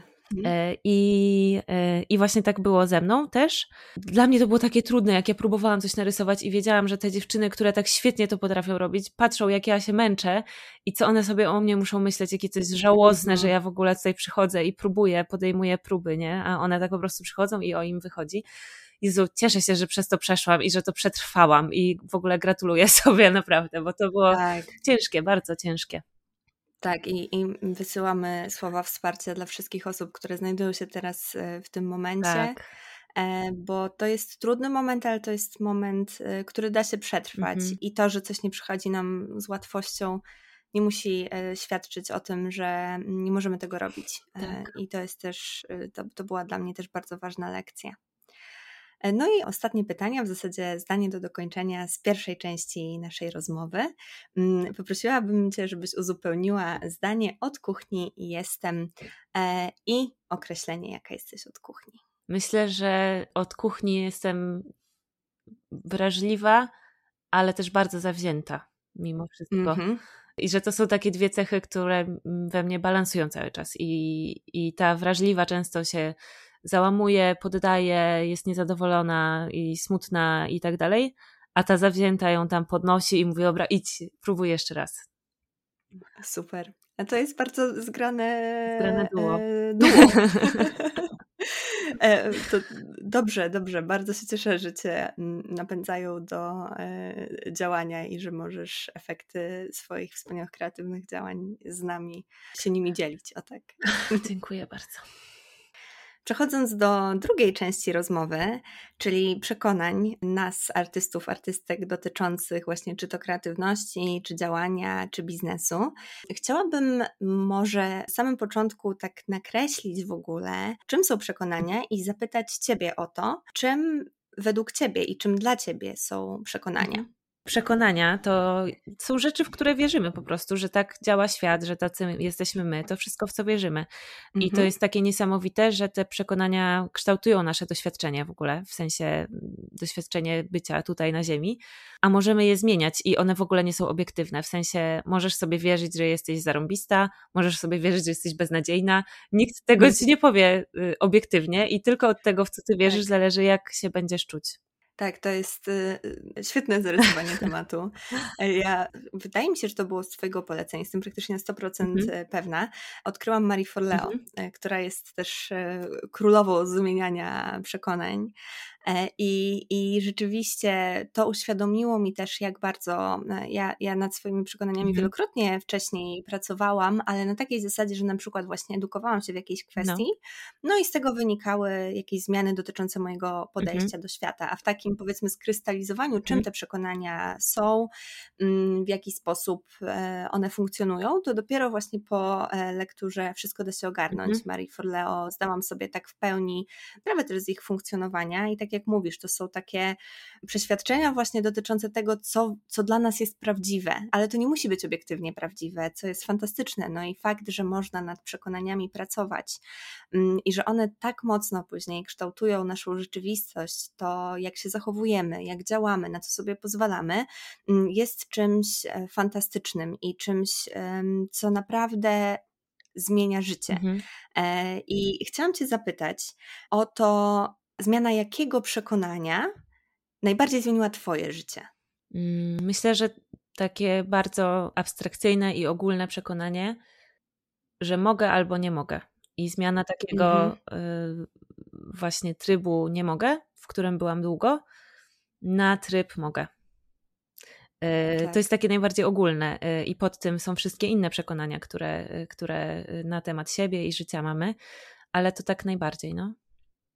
Tak, no i to też właśnie w esencji, nie? W zasadzie praca nad przekonaniami i też wszystkim właśnie osobom, które jeszcze nie miały okazji czytać książki Marii Forleo, bardzo ją polecam, bo w zasadzie tytuł tej książki, który jest zarówno mantrą, którą Marii wprowadza w swoim podejściu, czyli wszystko da się ogarnąć, jest właśnie takim przeświadczeniem o własnej sprawczości, mhm. o tym, że możemy i że wszystko właśnie da się ogarnąć, że wszystko da się zrobić, że rzeczywiście to, czy jesteśmy w stanie przyjąć przyjąć jakoś w ogóle to, czy jesteśmy w stanie pracować nad sobą i nad tym, co uważamy za możliwe, jest jakąś taką bazą w ogóle, od której um, powinno się, może nie, nie, do końca powinno, od której warto mhm. E, wychodzić.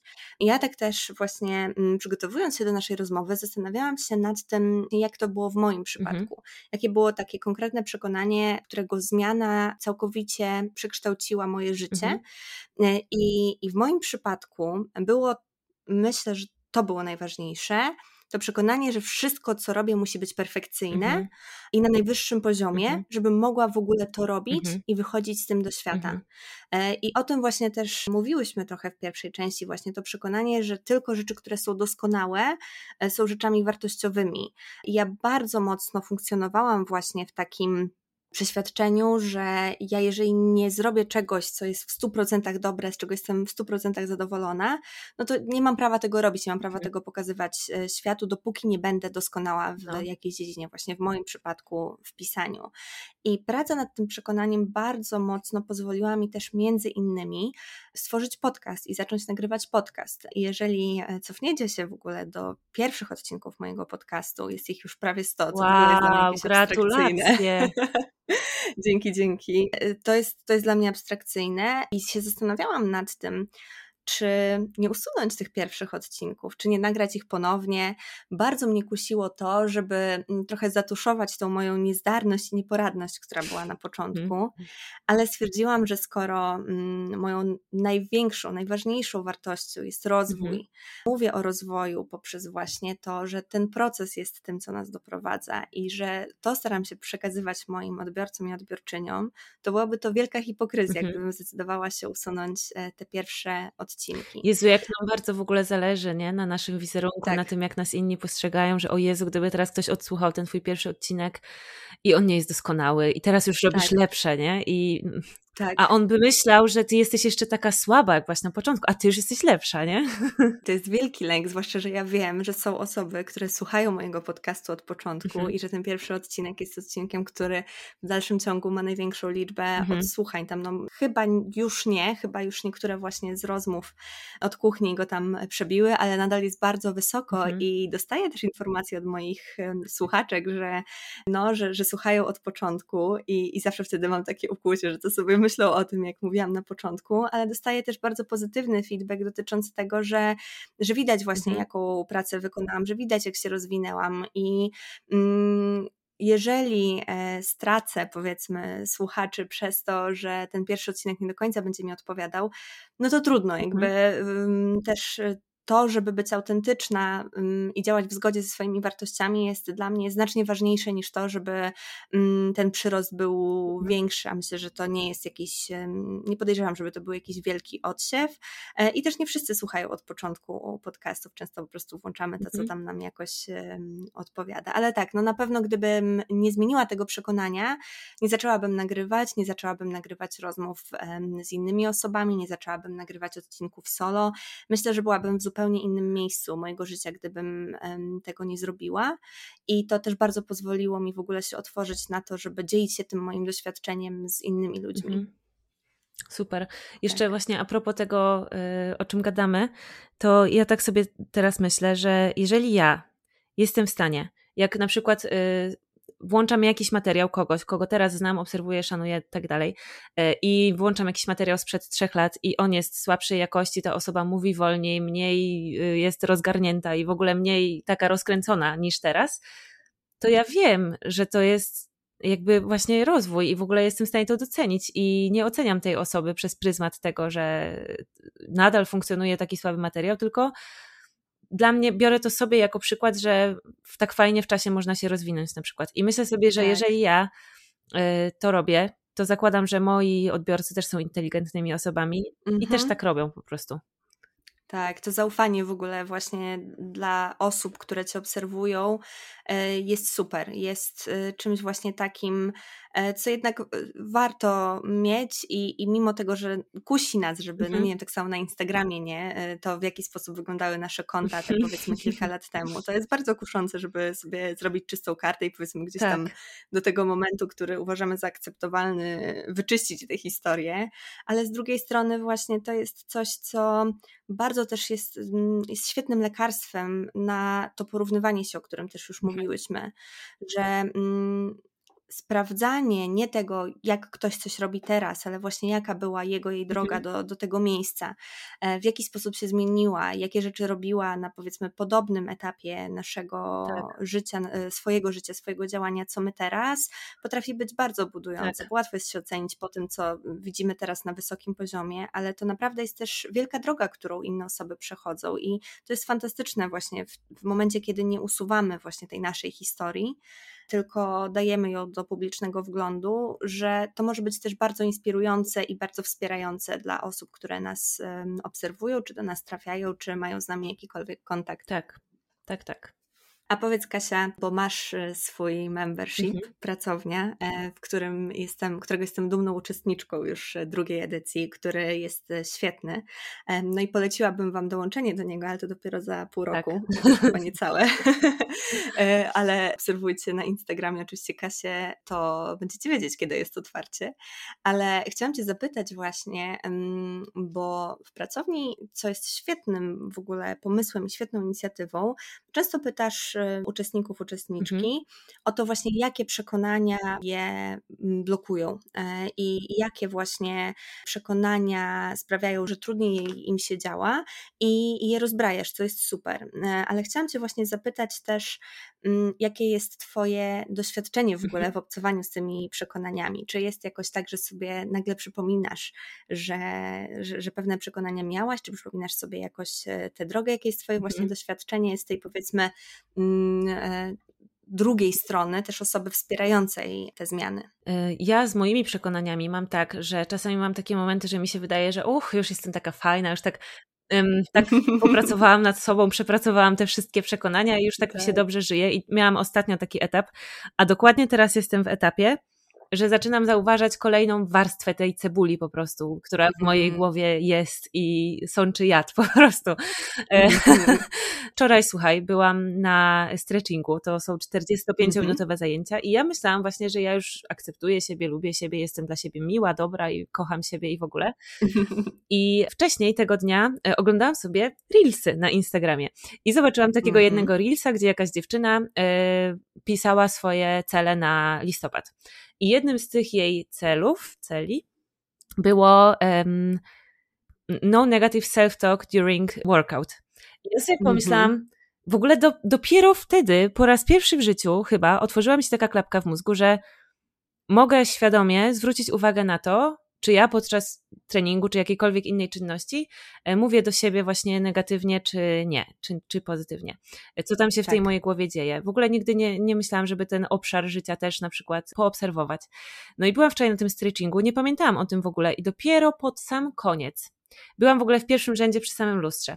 I dopiero pod sam koniec spojrzałam właśnie w, na swoje odbicie w lustrze i dotarło do mnie, ile ja przez te 45 minut powiedziałam sobie przykrych rzeczy. Ile mhm. razy ja spojrzałam w to lustro i byłam niezadowolona z tego, co widzę. E, mhm. I mówiłam sobie to, nie? Albo nawet nie mówiłam, ale po tak. prostu samo uczucie niezadowolenia. A tu mi zwisa brzuch, a tu źle wyglądam w tych okularach, a tu włosy, coś tam. E, a tu jeszcze nie umiem się tak rozciągnąć. I po prostu tak.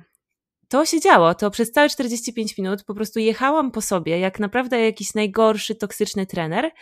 Mm, I w ogóle nie zdawałam sobie z tego sprawy. E, pierwszy raz dopiero mm, w życiu, tak naprawdę, pod koniec, do mnie dotarło to, co ja w ogóle robiłam. I spojrzałam po raz kolejny na swoje odbicie w lustrze i w ogóle przeprosiłam siebie, bo aż mi się mhm. tak zrobiło przykro, no i, i, i, i tak źle, że ja tak, tak sobie nagadałam. I mówię, Jezus Maria, tak. no przepraszam. Tak, to jest super, że się podzieliłaś tą historią, bo Myślę, że trudno jest dojść do takiego miejsca, gdzie jesteśmy właśnie w 100% um, dobre dla siebie i nie żywimy się jakimiś negatywnymi przekonaniami. Mm, przede wszystkim ze względu na to, że też żyjemy w konkretnym środowisku, otaczamy się konkretnymi osobami, mamy konkretne doświadczenia. To są też właśnie źródła przekonań, o których mówiła Marie Forleo, właśnie to, mm, że są to wzory, które widzimy, mhm. jakieś właśnie wizje konkretnego życia i chociażby wizje, to już jest oklepany temat oczywiście, ale w dalszym ciągu ważny, tak. wizje idealnego ciała w mediach, mhm. E, wizje idealnego życia, wizje idealnego postępowania. To jest coś, co mm, czym mimo wszystko się otaczamy, nawet jeżeli selekcjonujemy to, czym się otaczamy no. w mediach społecznościowych, no to są takie momenty, miejsca, gdzie właśnie dociera do nas to, e, co nas nie wspiera i zaczynamy się zastanawiać, czy w ogóle to, jak my siebie postrzegamy, mm, jakie my mamy przekonania dotyczące siebie i naszego życia, czy to jest na pewno słuszne. Mhm. Więc e, to też jest w zasadzie cały czas ciągła praca i też spotykamy się z nowymi osobami. Te osoby mogą być wspierające, ale też mogą być toksyczne, więc E, to, jakie e, przekonania w sobie zaczynamy hodować, e, jest też bardzo płynne i zależne od tego właśnie, w jakim miejscu naszego życia się znajdujemy. E, ja miałam też ostatnio mm, duży problem, o którym jeszcze nie mówiłam ani na Instagramie, e, ani w podcaście. Mm, zaznaczałam go jakoś tam subtelnie, ale nie miałam jeszcze siły, żeby o nim więcej mówić. To był problem z moją promotorką mhm. e, doktoratu, która w bardzo negatywny sposób komunikowała się na temat mojej pracy. Mhm. I to rzeczywiście było dla mnie najtrudniejsze doświadczenie dotychczas naukowo. Mhm. Przede wszystkim z tego względu, że mm, tak jak też wspominałaś, ja miałam tak samo, zawsze byłam wzorową uczennicą, ale też uczenie się zawsze sprawiało mi przyjemność, było dla mnie łatwe i było bardzo dużą częścią mojej tożsamości. Mhm.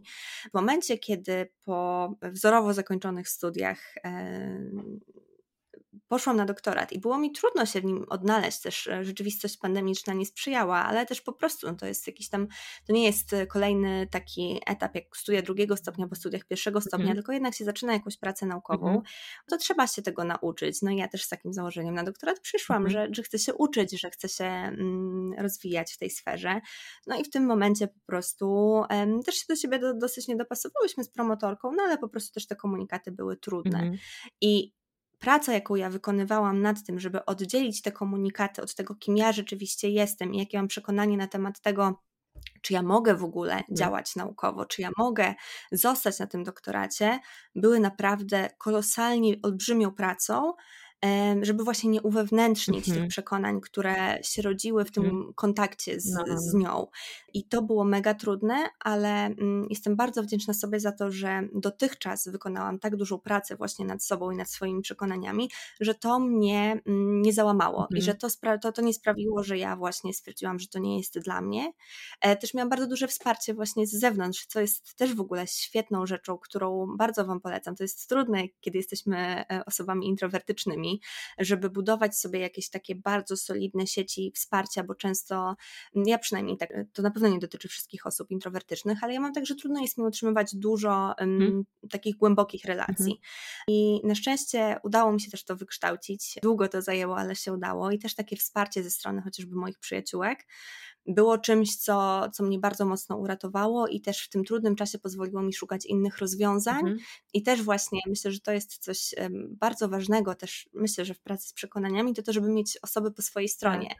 które w momencie, kiedy się nam gdzieś zachwieją te nasze przekonania dotyczące tego, że jesteśmy osobami wartościowymi, że mamy prawo robić to, co robimy, e, że jakieś tam rzeczy są w naszym zasięgu, to wtedy nam przypomną, słuchaj, Ula, to tak nie jest. Ja wiem, jaką ty jesteś osobą, nie jesteś taką osobą, jesteś teraz w trudnym momencie, momencie, ale to nie znaczy, że sobie z tym nie poradzisz. I to jest coś, kurczę, też mega ważnego, żeby mieć tak, takie tak. osoby, które tak. nas wesprą w takiej sytuacji. Tak. Wszystko tak. Bardzo Ci współczuję, że musiałaś takie doświadczenie przejść, ale też e, się cieszę, że właśnie tak do tego podeszłaś świadomie i nie, nie uwewnętrzniłaś sobie tego wszystkiego. No właśnie myślę, że na pewnym etapie też zaczyna się to zauważać, na pewnym etapie jakiejś takiej dojrzałości, właśnie obserwowania tego, jak ludzie działają że naprawdę jeśli ktoś jest toksyczny dla innych i mógłby nie sprawiać im przykrości, mógłby zrobić to wszystko w kulturalnej i miłej atmosferze, ale jednak wybiera taką drogę, żeby komuś sprawić dyskomfort i, i że ta druga osoba się czuje niemiło, to coś jest nie tak z tym człowiekiem, nie? Tak, ja też staram się właśnie no. myśleć o tym, że to nie świadczy o mnie, tylko o tej osobie, tak. że sposoby komunikowania się, sposób komunikowania się w ogóle jest bardzo mhm. po prostu związany z naszym wyborem. I jeżeli decydujemy się na konkretne słowa, konkretne komunikaty, no to to świadczy o nas, a nie o tak. osobie, której je przekazujemy. No, jest takie powiedzenie właśnie po angielsku hurt people, hurt people i myślę, że to jest mm. strasznie prawdziwe. E, tak. No. Też o tym czytałam właśnie mm, ostatnio u Brené Brown w e, z wielką odwagą chyba, tak mi się wydaje, że to jest ta. E, na pewno mm. gdzieś tam podrzucę w notatkach.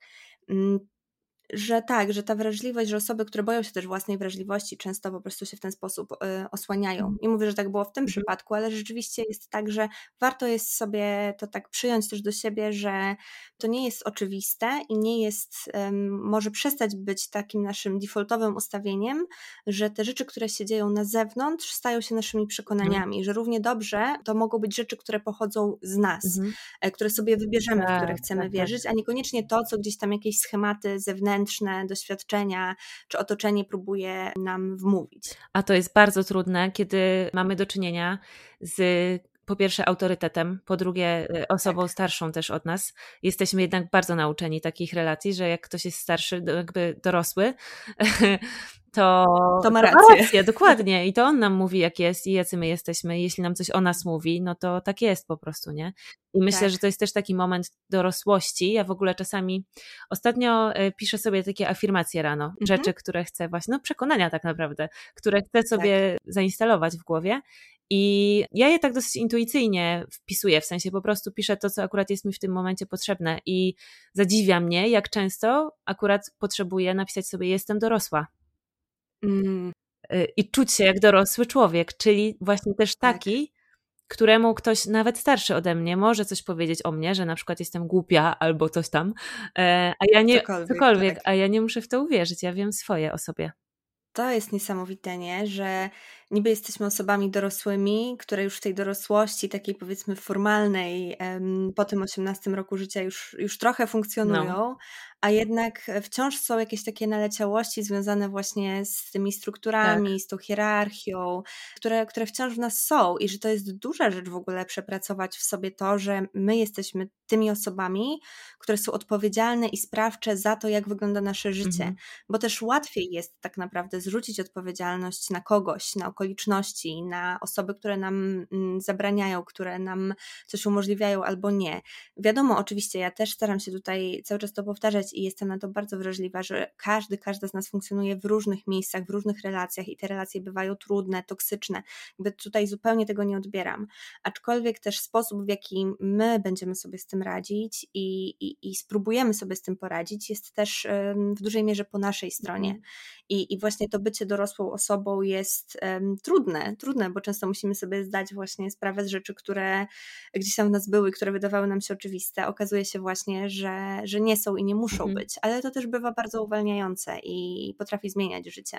I myślę, że my sami musimy też sobie tą, że to jest takie zadanie w ogóle młodego dorosłego, dwudziestokilkulatka, najczęściej, że my sami sobie musimy tą dorosłość nadać. Nikt nam nie przyjdzie tak. i nie powie, no już nam niby powiedzieli i dali dowód osobisty i mogliśmy kupić y, pierwszy alkohol, e, tak. ale to nic nie zmieniło tak naprawdę, tak właśnie wewnę wewnętrznie w przekonaniach, y, że my sami musimy sobie y, dojść do tego przekonania najczęściej, że jesteśmy dorośli, a myślę, że w naszym pokoleniu dużo ludzi ma jakiś z tym problem. Nie, nie tak. wiem dlaczego, ale tak jest. Ja, ja, ciągle mam tak, że wiesz, y, no co prawda od niedawna, no ale mam męża, byłam w bardzo długotrwałym związku, zanim tego męża nie miałam, zarabiam sama swoje pieniądze, a nadal mam czasem takie momenty, kiedy to mi się wydaje strasznie obce, mhm. że, że ja, ja sobie uświadamiam, że ja jestem osobą, która jest odpowiedzialna za siebie no.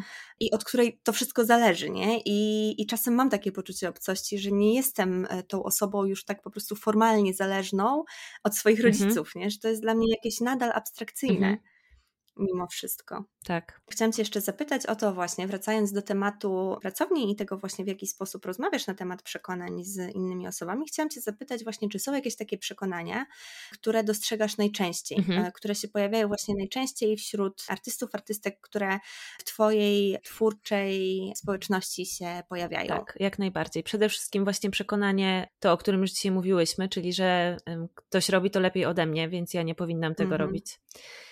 Y, bardzo dużo osób o tym pisze. Bardzo częste są też przekonania, co mnie też w ogóle nie dziwi, y, tym, że nie da się utrzymać ze sztuki. Tak. Z takiej jakiejś nieuchwytnej rzeczy. I że lepsza jest stabilna praca na etacie niż, niż, niż ta niestabilna na swoim. Tak że to, co tworzę, jest niewystarczająco dobre, że nikt nie będzie tym zainteresował. Jakie to są w ogóle przykre rzeczy, jak tego się słucha, nie? Tak, jeszcze jak się tak właśnie to skompiluje i też nie wiem jak ty, ale jak kiedy o tym mówisz, to ja mm, zdaję sobie sprawę, jak te przekonania funkcjonowały albo dalej funkcjonują no. w, w moim życiu. No, tak, w moim ale też. Tak, to jest mega przykre. Ja myślę, że to są jakieś takie właśnie warstwy cebuli, które się obiera przez całe życie pewnie i ja kiedyś tych przekonań miałam pierdyliard do tego stopnia, że właśnie byłam w stanie porzucić malowanie na przykład. Tak. Mm, teraz już mam ich dużo mniej, ale nadal, nadal je mam, nie? I jakąś taką kolejną warstwę kolejną głębię tych przekonań odkrywam i no myślę, że gdzieś tam z wiekiem to jest taka dojrzałość, myślę właśnie, że coraz bardziej się jest bliżej siebie i coraz więcej tych takich przekonań, które tak naprawdę nie są nasze i które nam nie służą przede wszystkim, jesteśmy w stanie odrzucać. No ale często są też właśnie takie przekonania, że jesteśmy niewystarczające. Bardzo częste, że kim ja jestem, żeby coś komuś pokazywać, mówić, sprzedawać, zabierać głos z siebie, mm. pokazywać, że nikogo to nie będzie interesowało, że wszyscy inni, jest tyle ludzi ciekawszych ode mnie, bardziej interesujących, którzy bardziej się nadają do tego to o, kolejne częste, że ja się nie nadaję do tego, żeby się pokazywać i coś tam prowadzić. No to są takie najczęstsze przekonania. Mm -hmm. No to to przekonanie, w ogóle też e, chcę, żeby to wybrzmiało na tym nagraniu, że ja też z każdym przekonaniem, które teraz wymieniłaś, borykałam się w moim życiu. Z niektórymi z nich mam już y, trochę luźniejszą relację i w zasadzie to jest coś takiego, że powiedzmy wiem, że tak nie jest, e, ale y, że, że właśnie między innymi to, o czym mówiłam, które było dla mnie najważniejsze, że nie muszę być w czymś najlepsze, żeby mieć prawo do wykonywania danej czynności, że sama radość, przyjemność z wykonywania danej rzeczy może być wystarczającym powodem dla mnie do tego, żebym to robiła. Mhm. To jest coś takiego, co już teraz wiem i co teraz jest taką moją wielką siłą, ale nadal mam na przykład e, problem z przekonaniem dotyczącym zarabiania na mojej mhm. sztuce. Ja dlatego nie zdecydowałam się e, na karierę pisarską, mhm. powiedzmy, na studiach czy po studiach. To jest coś, co sobie powiedzmy jakoś tam odkładam. Kariera pisarska mam na myśli po prostu opublikowanie książki, którą by ktoś przeczytał, mhm. nie? E, nie mówię tutaj o jakichś tam bo oczywiście, że kiedyś myślałam, że żeby móc być pisarką, to muszę być pisarką, która otrzyma Nikę albo Nobla, nie? No bo inaczej nie ma w ogóle sensu. Pewnie, wszyscy pisarze, nie? którzy są pisarzami na świecie dostali Nobla, przecież tak to działa. Dokładnie, nie? przecież tak to działa, że jeżeli nie dostałaś Nobla, to jesteś słabą pisarką, nie? Dlatego zdecydowałam się jakoś tam trochę iść, powiedzmy, mm, alternatywnymi ścieżkami, ale jednocześnie nie porzucać e, siebie w tym tworzeniu, dlatego teraz moim wielkim celem jest powrót do regularnego, codziennego pisania, chociażby po te pół godziny. Faktem jest też to, że po prostu i rozwijając swój, chcąc rozwijać swój biznes i chcąc um, robić doktorat w tym samym czasie, mhm. to już samo w sobie jest dosyć dużym obciążeniem, jeżeli chodzi w ogóle o taką logistykę. Tak.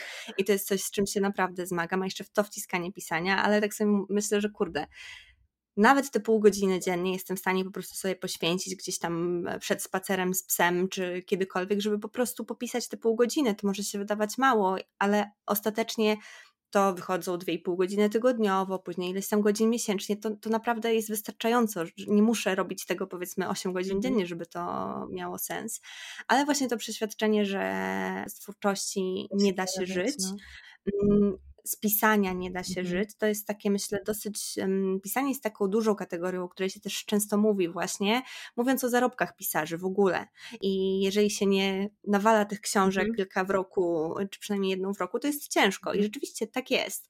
Ale nie trzeba żyć wyłącznie z publikowania książek. Można pisać też na mm, inne sposoby, można też się realizować właśnie w innych sferach. I można do tego podejść też strategicznie, w jaki sposób nie? Chcę. Jak tworzysz markę osobistą tak naprawdę jako pisarka, to masz milion możliwości monetyzowania tego i tak naprawdę, czy ty książkę wydasz w tym roku, czy nie, to pewnie nie zrobi ci wielkiej różnicy. I tak i tak się utrzymasz. Dokładnie. Nie? Możesz pisać Dokładnie. po prostu, no, dlatego, że chcesz. Ja w tym momencie dlatego maluję, bo w tym roku przychody moje z obrazów to jest jakieś, nie wiem, może 5-10% wszystkiego. I to jest fantastyczne. Tak, i, i to mnie bardzo w ogóle też uwalnia. Ja bardzo w tobie podziwiam i, i od, od, od ciebie się tego bardzo dużo uczę właśnie, w jaki sposób można budować wokół swojego tworzenia, no. E, wokół swojej kreatywnej działalności. Biznes, który nie będzie się opierał mhm. tylko i wyłącznie właśnie na tworzeniu i to jest super. Tak, to mi też dzisiaj dało do myślenia, jak o tych reelsach miałam tą refleksję, że chcę mi się zostać w domu mhm. i robić reelsa, że w razie gdyby mi się kiedyś odechciało malować i bym chciała robić coś innego, to mogę, bo jakby wiem, tak. że ludzie się zgromadzili bardziej wokół no właśnie, no nie wiem, tak naprawdę mi to jest ciężko ocenić z boku, ale chyba ba wokół bardziej ciebie, wokół mnie, tak. wokół właśnie mnie jako osoby i artystki niż moich obrazów, nie? Że te obrazy są jakby, o, tu jestem ja, chodźcie, spędźmy czas razem, i maluję obrazy, może ktoś by chciał kupić, nie? Ale równie tak. że mogłabym powiedzieć i piszę książkę, może ktoś chciałby kupić. Dokładnie, dokładnie. I że możesz to zmienić, tak. że możesz zmienić tą swoją formę twórczego wyrazu, jeżeli w taki sposób właśnie zdecydujesz tak. się na prowadzenie swojego twórczego biznesu i to jest y, super i moim zdaniem to jest coś, czego jak najbardziej warto się od Ciebie uczyć i, i czego ja się właśnie uczę i co jest bardzo takie odświeżające, bo mm, też bardzo często, kiedy myślimy o naszej karierze mm, artysty, artystki, niezależnie od dziedziny, to myślimy o tym na takiej zasadzie, w takich powiedzmy tradycyjnych formach i strukturach, w jakich um, się mówi o zawodach, mhm. takich zawodach typu prawniczka czy lekarz, że to jest jakaś taka forma właśnie zamknięta w konkretnych strukturach, że kiedy się pisze, to trzeba pisać, tak. siedzieć i pisać i publikować w wydawnictwie i to jest jakby mhm. koniec, to jest zamknięte. Czy właśnie kiedy się maluje, to że się maluje i się sprzedaje obrazy w galerii mhm. i, i tyle. A to, jak wiele opcji, jak wiele dróg może nas doprowadzić do takiego życia w zgodzie z tą pasją, która jest dla nas najważniejsza, tą kreatywną twórczością, jest naprawdę wiele i takie właśnie też kreatywne podejście do swojej ścieżki, do budowania też swojego biznesu. To, co też wyszło podczas tak. E, promocji twojej, e, twojej pracowni, właśnie to, to, co Ci się też spodobało, co ja tak. powiedziałam, że biznes może być dziełem sztuki i to jest, i to jest wspaniałe, no. że możemy podchodzić też do naszej drogi właśnie jako do dzieła sztuki. Tak. I to jest przekonanie, które myślę, że warto w sobie też wykształcić, tak. że nasze działania mogą być jak najbardziej dostosowane do nas i mogą być też naszą, naszym kreatywnym dziełem. Tak. No, to pięknie to odpowiedziałaś wtedy naprawdę i podsumowała, nie spodziewałam podsumowałaś się, mi rok mojego życia w ogóle. Bardzo to było dla mnie też e, super, bo to jest w ogóle też świetna, świetna sprawa, jak się mm, tak przez przypadek swoją umiejętnością mhm. kogoś wesprze zupełnie niecelowo, nie? No ale tak, no, e, myślę, że chyba tym mm, pozytywnym akcentem możemy kończyć tę rozmowę. E, ja, ja bym mogła jeszcze gadać. Ja też, ja też. I o tym, bo to w ogóle jest naprawdę bardzo temat głęboki głęboki, bardzo głęboki i szeroki i duży, ale no myślę, że każdemu możemy polecić to, żeby w ogóle jakoś się tym zainteresował, tym co się dzieje tak. w twojej głowie, tym co tam słyszysz. Mi właśnie też, no oczywiście przede wszystkim psychoterapia, ale już po psychoterapii Droga Artysty, ta książka, tak konkretnie pokazała palcem właśnie mojego wewnętrznego krytyka i co on robi. Tam jest tak. takie jedno ćwiczenie, gdzie masz sobie wypisać to wszystko, co twój wewnętrzny krytyk do ciebie mówi i przeczytać to sobie na głos.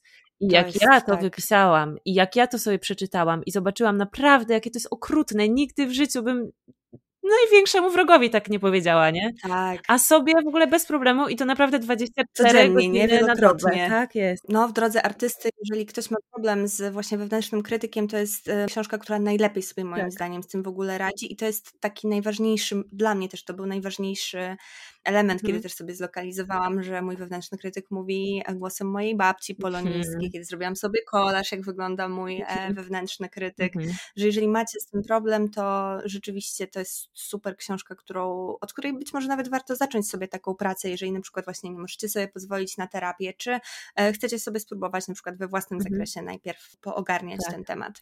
No dużo się zaczyna od świadomości w ogóle, od tego, że zaczynamy tak. się przyglądać temu, co się dzieje i nasłuchiwać tego, co się tam wewnątrz dzieje. Tam się dzieją rzeczy ciekawe bardzo i piękne i często też bardzo właśnie takie smutne, no i trzeba się tym zająć, y, żeby się żyło wszystkim lepiej i tworzyło też, bo podczas tak. tworzenia, podczas kreatywnego procesu procesu krytyk szaleje tak, że to po prostu chyba w żadnej innej dziedzinie życia tak nie szaleje, naprawdę. A my też jesteśmy w tym procesie bardzo właśnie wrażliwe tak, i wystawione tak, na te słowa. Tak, Jezu, tak. Więc to jest takie trudne i, i naprawdę łatwo jest temu, temu ulegać.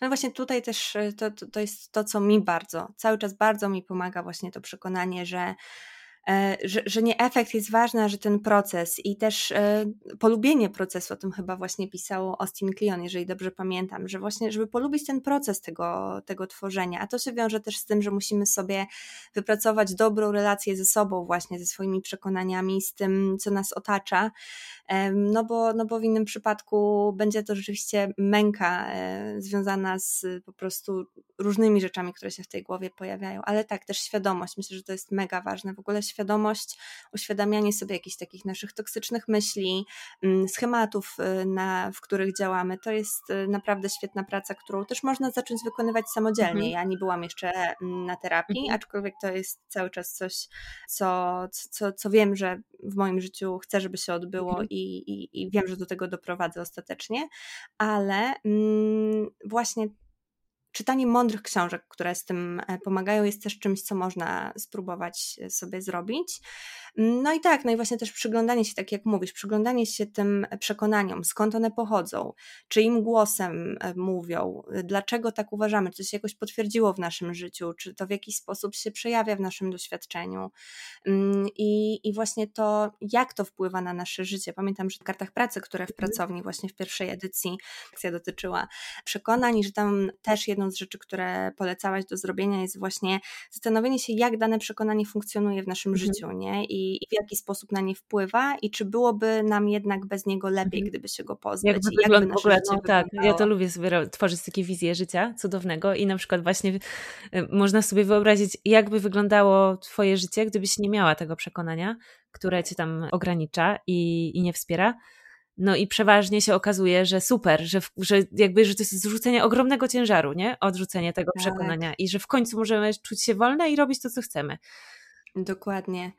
I, I że właśnie nie musimy, i to jest też ciągle, ciągle do tego wracam, ale właśnie to jest coś, co też jest tak, tak ważne dla mnie, właśnie, że, że nie musimy robić rzeczy perfekcyjnie, że możemy robić te rzeczy, po prostu robić i nie robiąc tego nigdy wcześniej, nagrać 10, 15, 20, 100 odcinków podcastu mhm. i, i nauczyć się w międzyczasie tak mhm. naprawdę robienia tych rzeczy. Ta nauka w międzyczasie tak. też jest czymś fantastycznym i ta wizja w ogóle, to, ta wizja też cały czas się e, pojawia i jest też chyba czymś, co mi się z Tobą mocno kojarzy, być może właśnie ze względu na biznesowe lekcje, które od Ciebie pobieram, ale że wizja jest czymś, co ma wielką moc tak. i myślenie o swoim życiu mm, w takich kategoriach właśnie uwalniania się od pewnych mhm. rzeczy, jak mogłoby wyglądać to nasze życie bez szkodliwych przekonań, które mamy, jak mogłoby wyglądać, jeżeli zrealizujemy nasze marzenia, jest taką siłą w ogóle napędową naszego życia i to jest coś, co, co też myślę, że to dosyć pobrzmiewało w naszej mhm. rozmowie cały czas, właśnie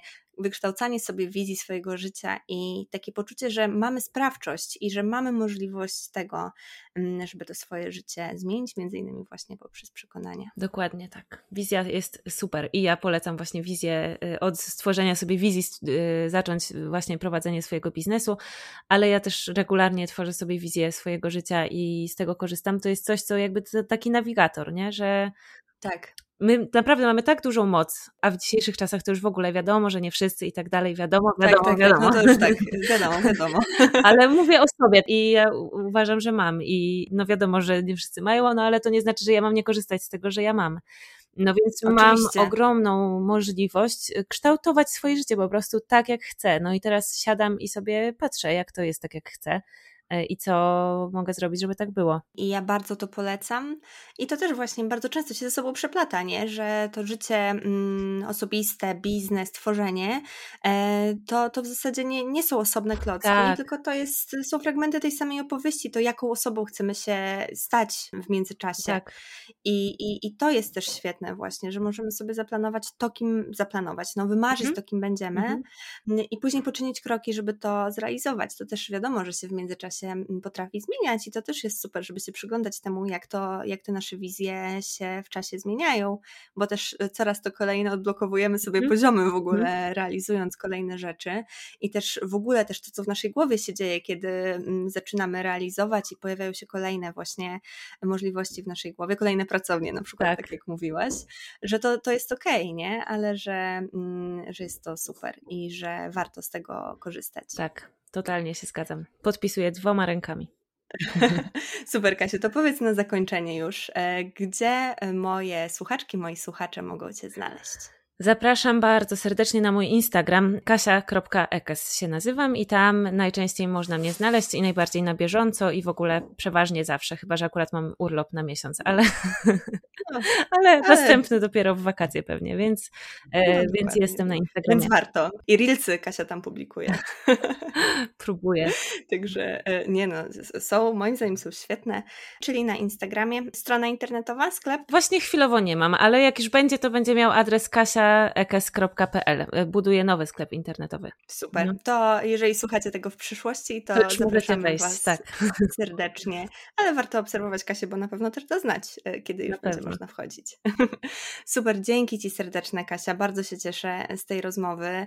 Jestem głęboko nią poruszona i jestem ogromnie wdzięczna za to, że zdecydowałaś się odwiedzić moją kreatywną kuchnię. Też Ci bardzo dziękuję za zaproszenie. Też w ogóle jestem poruszona. Myślę, że to są takie ważne tematy, a mi się nawet yy, prawie się rozpłakałam, jak opowiadałam o tym moim stretchingu wczorajszym, ale się powstrzymałam. No.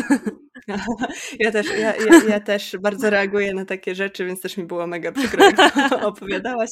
E, ale tak, ale bardzo się cieszę też, że takie emocje się pojawiły, bo myślę, że też e, pokazały osobom, które nas słuchają, że, że nie są same w e, tej codziennej walce tak. o to, żeby właśnie mm, te przekonania trudne i nie wspomagające naszego życia usuwać i sobie z nimi radzić. Jak najbardziej. Każdy z nas się z tym boryka. Dokładnie. Dzięki, Kasia. Trzymaj się, Ula. Dzięki jeszcze raz. Pa. Pa.